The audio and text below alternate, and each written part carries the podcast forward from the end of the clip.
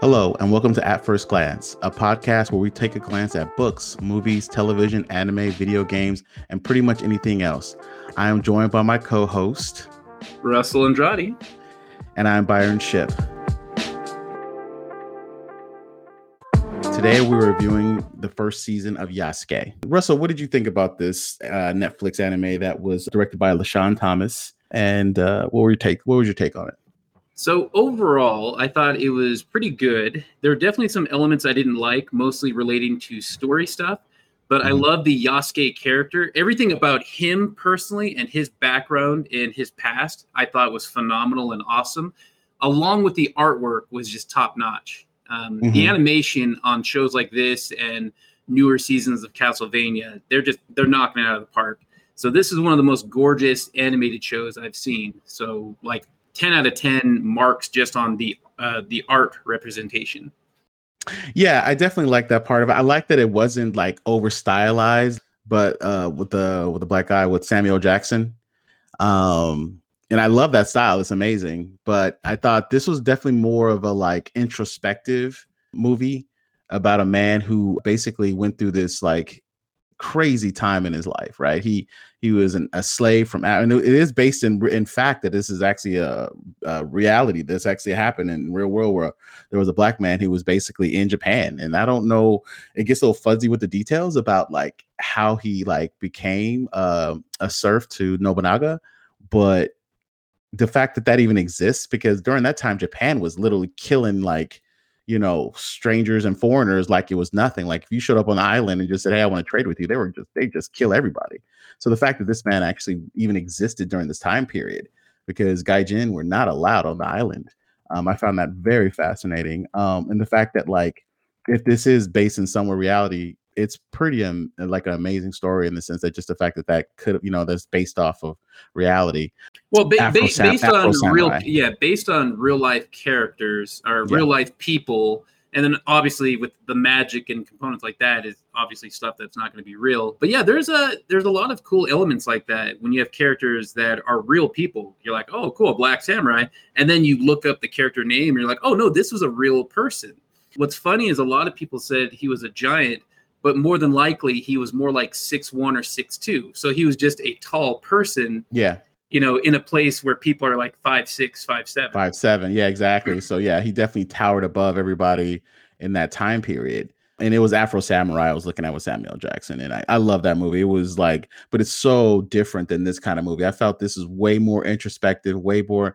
I love the part where he talks about his own tribe and like how his tribe looks after the children. That was part of the kind of the story plot was him, you know, having a ward. It reminded me a little bit of we always talk about all the time with um uh the samurai and the and the little and the little kid. It kind of reminds me of that a little bit but the girl the girl and the, the character in, in the in the movie she's not exactly helpless either right she's not some damsel in distress she's she's uh she's got some agency and some superpowers that were kind of cool yeah absolutely just unfortunately besides the yasuke character and his master that he followed and the people of his past Nobunaga. I really didn't yeah. find the current other characters all that interesting, including the little girl and uh, the mercenaries that went after him and everything. The only character that was current that I thought was kind of interesting for a minute was the evil priest guy, and mm-hmm. uh, that was a storyline that kind of ended and shifted really quickly, which part part of me likes, but the other part is like, oh, that was like one of the few interesting um, antagonist characters uh, in the show for me. But anytime I, we were doing Yasuke and everything related to his past and his principle, because he would say stuff like you're mentioning, he's out in a crowd and he was deciding that hey i'm not going to help this girl and i'm not going to help this woman out. And but then he like reminded of his own culture and past and he would say stuff like one village. She's like yeah you know, later on she's like why did you decide to help us? And he's just like one village. And she's like what does that mean? And he says where i'm from we we are, we just live as one tribe. Everyone helps everyone you know one village. And yeah, the the little girl's name was Sake in the uh, Saki in the movie, and I think I liked who I liked in the. And I get where you're going with it. They weren't they they weren't as deep, but I did like the Nikita character, the one he basically like was falling in love with, and then found out that she was basically a traitor. Yeah. Um, and I thought that was a really great kind of like spin on the whole situation because, you know, there, you know, back in those days, it was like you did not you know, you did not betray your your your uh your your master. It was just something that just was never done um you know the well so know. the the truth of her character turns out that she actually belonged to another uh, mm-hmm, another mm-hmm. group and she infiltrated this one yeah she was a double agent um, yeah because, no, yeah totally. because the the leader of the group um, i'm forgetting how to pronounce his name nobunaga nobunaga he he respected people not on the base of your color your sex or anything really just key on your ability Excellent. And That's, for the real life yeah. person, it actually sounds like that could have been the truth is that he was a character, a, real life person back in his time, that he didn't care if you were a man, woman, white or black, whatever, you know, culture or nationality, but he just admired your skill. If you were mm-hmm. a really good swordsman, thief, um, someone with athletic ability, that's what he cared about. And yeah, that was something that really stood out in the show that I thought uh, came across as very genuine and very cool, and like I really liked, and it played off very well. Yeah, that was that was actually true to life because Nobunaga they had this great uh, history of feudal Japan on Netflix, which on Netflix again kind of ties into this how Nobunaga basically innovated these new military methods, and he didn't care like you know he actually recruited like who were considered like non samurai to his cause as like field hands and farm workers who wanted to fight um, who weren't samurai, who he ended up making them samurai just because of their their uh, their ability on the the battlefield. So you could rise in Nobunaga's army, which they which was really cool that they talked about in the documentary, is that you could rise in the ranks to samurai status in Nobunaga's army if you were skilled and talented enough. So it was what was it called when you like when you're siloed when you basically well it was very yeah. against tradition and yes, culture yes, completely. Yes. Um, yeah. Usually, a lot of samurai caste came system. from like system, families, yeah, yeah, yeah the, like the, the, cultural system and everything. Um, my my wife likes to watch a lot of documentaries and a lot of historical things, and Nobunaga's kind of the way he ran thing is very similar to how a lot of pirates would run things. That pirates weren't just always killing a bunch of people; they would raid your ship, take all your stuff, and then they would either recruit you or drop you off on an island. And then within a lot of pirate culture, you can rise up uh, among the ranks again by showing good skill in battle and stuff. And so uh, it was just really cool to see uh, army that he just he valued that skill. And then it uh, culturally it caused a lot of grief among his other very talented, skilled warriors who were of the culture of Japan. That they they looked at the outsiders and they were completely embarrassed and, and frustrated by it because uh, mm-hmm. it wasn't like a little bit different for him. It was a hundred, it was a thousand times different than anything they've ever done. And so it's not like Nobunaga like like slightly introduced these things slowly.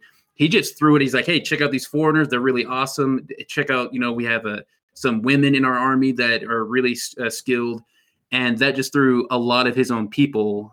Um, you know, it put a bad taste in their mouth. And seeing how that played off as well just came across really well. Yeah. Yeah, I mean, uh, you got to give it to LeSean Thomas. You know, he's done like Black Dynamite, Children of Ether, Cannon Busters. He's done a lot of like kid stuff too. Ultimate Spider-Man, uh, Teenage Mutant Ninja Turtles, Spider-Man the TV series, Justice League's action. So he's done a lot of like kids, you know, action movies. But this was like a real mature take on it. I mean, it definitely puts it in, you know, in a Ninja Scroll you know, Afro Samurai, like really like, well, okay, we're we're getting a little serious here about about our fight scenes. And I thought the super realism, yeah, it's been done before, but I thought he put a fresh spin on it with this character because normally, like, you know, you look you have to compare it to Afro Samurai. And when you look at it, it's like he's just a different guy. He's not that guy he's trying to, you know, impress the world and be number one. He's just trying to look, man, I'm just trying to save this girl who I've been basically like ab- abandoned to who I've had to you know take under my wing and he doesn't care you know he he's you know was a drunk he was alcoholic he was a you know a guy who had these demons and dealing with the fact that that's what I love about they alluded that he had killed Nobunaga. It was one more theory of how Nobunaga may have died in, in life and and he was dealing with his own demons and then he just had to put those aside to to save this little girl and yeah we've heard you know storylines of this but I thought it was I thought it was a great take on something that you know normally a black samurai in Japan is is is is noteworthy, and the fact that like it's a it's it's not the you know best story in the world. It's not going to win any Oscars, but I thought for what it was, it was pretty darn amazing. Yeah, no, I I 100% um, agree.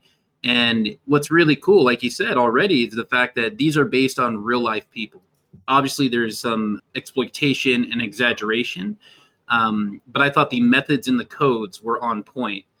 Um, it's kind of similar to that game that came out recently that a lot of people might have played last year, uh, Ghost of Tsushima, and that's all again about the Japanese uh, culture and a, a fantastic, beautiful game, and about the honor code among samurai.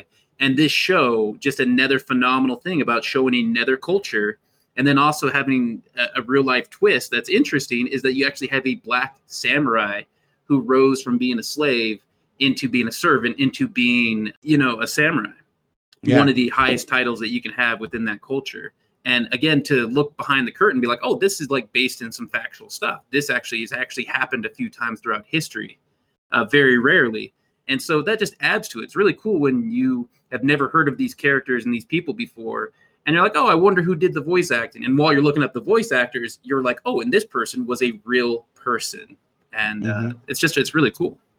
Yeah, yeah, no, I mean, uh, it was definitely a good uh, a good run for Netflix. They're, you know, I know they're having a lot of competition with uh, HBO uh, Max, and I thought this definitely put another spin on them trying to really uh, expand their arsenal overall. And um, but yeah, no, I uh, what would you give this uh, this uh, first season of Yasuke? So it this is where it's really really tough for me. I would love to genuinely give this show like a complete 10, but I can't because there's a lot of um, story elements that I found lackluster. For me, if it, I, I want to see so much more of Yasuke and his history and what he's personally gone through. If I were to give his character himself and his past storyline and the art style, those stuff I give a 10. The Yasuke character himself is a 10. Uh, his past and storyline of how he got to where he at it, where he's at is a 10 and the art style is a 10 the show lacks in some of the antagonists he went against for me. Um, the priests and the mercenaries and the mercenaries are they good guys? Are they bad guys? Are they somewhere in between? And i found those characters kind of lackluster. And then the big bad after the evil priest, I found kind of lackluster. Like it should have been a character that you you get a little dip of her character here, and then you know they fight her, and the end result happens in like season three. The other struggle I had with the show was like there's so many magical powers. There's like big giant robots, and then there's guys with special abilities. I didn't know where things started and ended with the world. Like I didn't know their magic level, like how much magic is allowed, how much like human element, how much mm. like reanimation and stuff. And so it felt like for me to give an example, it would be like going from like Game of Thrones season one, which was a really nice like slow burner into season two, season three, season four. It would it'd be like jumping from season one to season seven or eight, where you got dragons flying around, you got the you know you got the, mm-hmm, mm-hmm. The, the, the the ice giants and the walkers and all this other stuff. And so this show for me just had so much stuff going on, and I couldn't as someone who likes stuff like Dungeons and Dragons and magical beings and creatures, I didn't know where the power scale was. Mm-hmm, and like I said, mm-hmm. the other antagonists were um, were lacking in the current world. So collectively, there are so many elements I would give the show a 10, but I feel the story and what he's going against should be stronger. So for me, it's like an 8.5. With, I think, the season two and a season three would, if they pushed in the right direction, would 100% be 9.5 or a 10. Mm-hmm. Uh, it's one of those shows I really lo- would look forward to what what comes next. Yeah, eight wow, 8.5. Okay. Like I um I really liked it. Uh, I'm definitely to be lower, but this is very rare that we've have actually been lower than you on a ranking.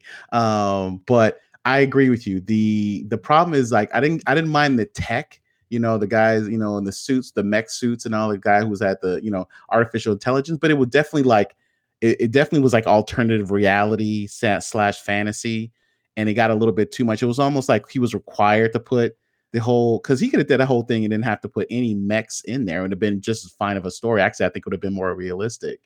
Um, the magic was already enough, in my opinion. Like you could have got away with that. So it was a bit jolting, I would say, to get thrust out of that time period with these mechs that are like self-aware and You know, it was just like, what, what, why is this here? I didn't, I didn't, thought it was kind of like superfluous. So, but yeah, I agree with. You. I think it'll get better over time. But I think you know, he he has the director um has definitely Sean. He definitely has like a a great premise there, but like stick to it. Don't you know? Don't let people tell you, hey, you got to have a mech in it just because kids are going to be into it. Because this really wasn't really made for kids, in my opinion.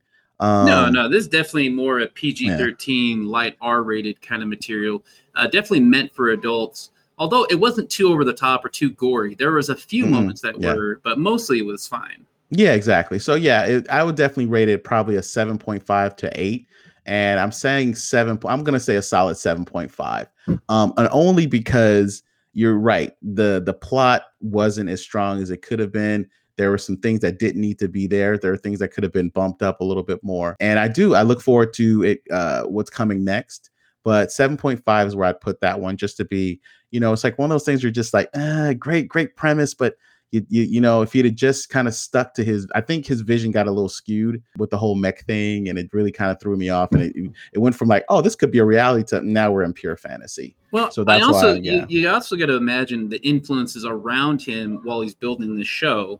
Where while this show is in development with animation taking up to you know three to four years on some quality stuff like this um, or they, they mentioned stuff like the simpsons or family guy take like nine months per episode. And you know when those shows are doing 22 episode seasons um, this show when he first made the concept would have been the end of game of thrones mm-hmm. and other shows like breaking bad and other shows that have like mech warriors and stuff. Like the cultural influences would have been there's a lot of competitions for some really big stuff going on. It's kind of like mm-hmm. Marvel and DC, where if you watch like Iron Man 1, he's not fighting Thanos, he's fighting just like street level people in the real world. And then 20 movies later, you get to Thanos. And so I, I feel that the creative team on this was when this was in development, we had all of the action stuff from DC, from Marvel, from Game of Thrones, and from others, and they were so bigger and larger in life. The difference was all of those things slowly built to it. Mm-hmm, you know, mm-hmm. we didn't get dragons in season one of Game of Thrones. That happened later, you know, and the big battles and stuff. It was earned.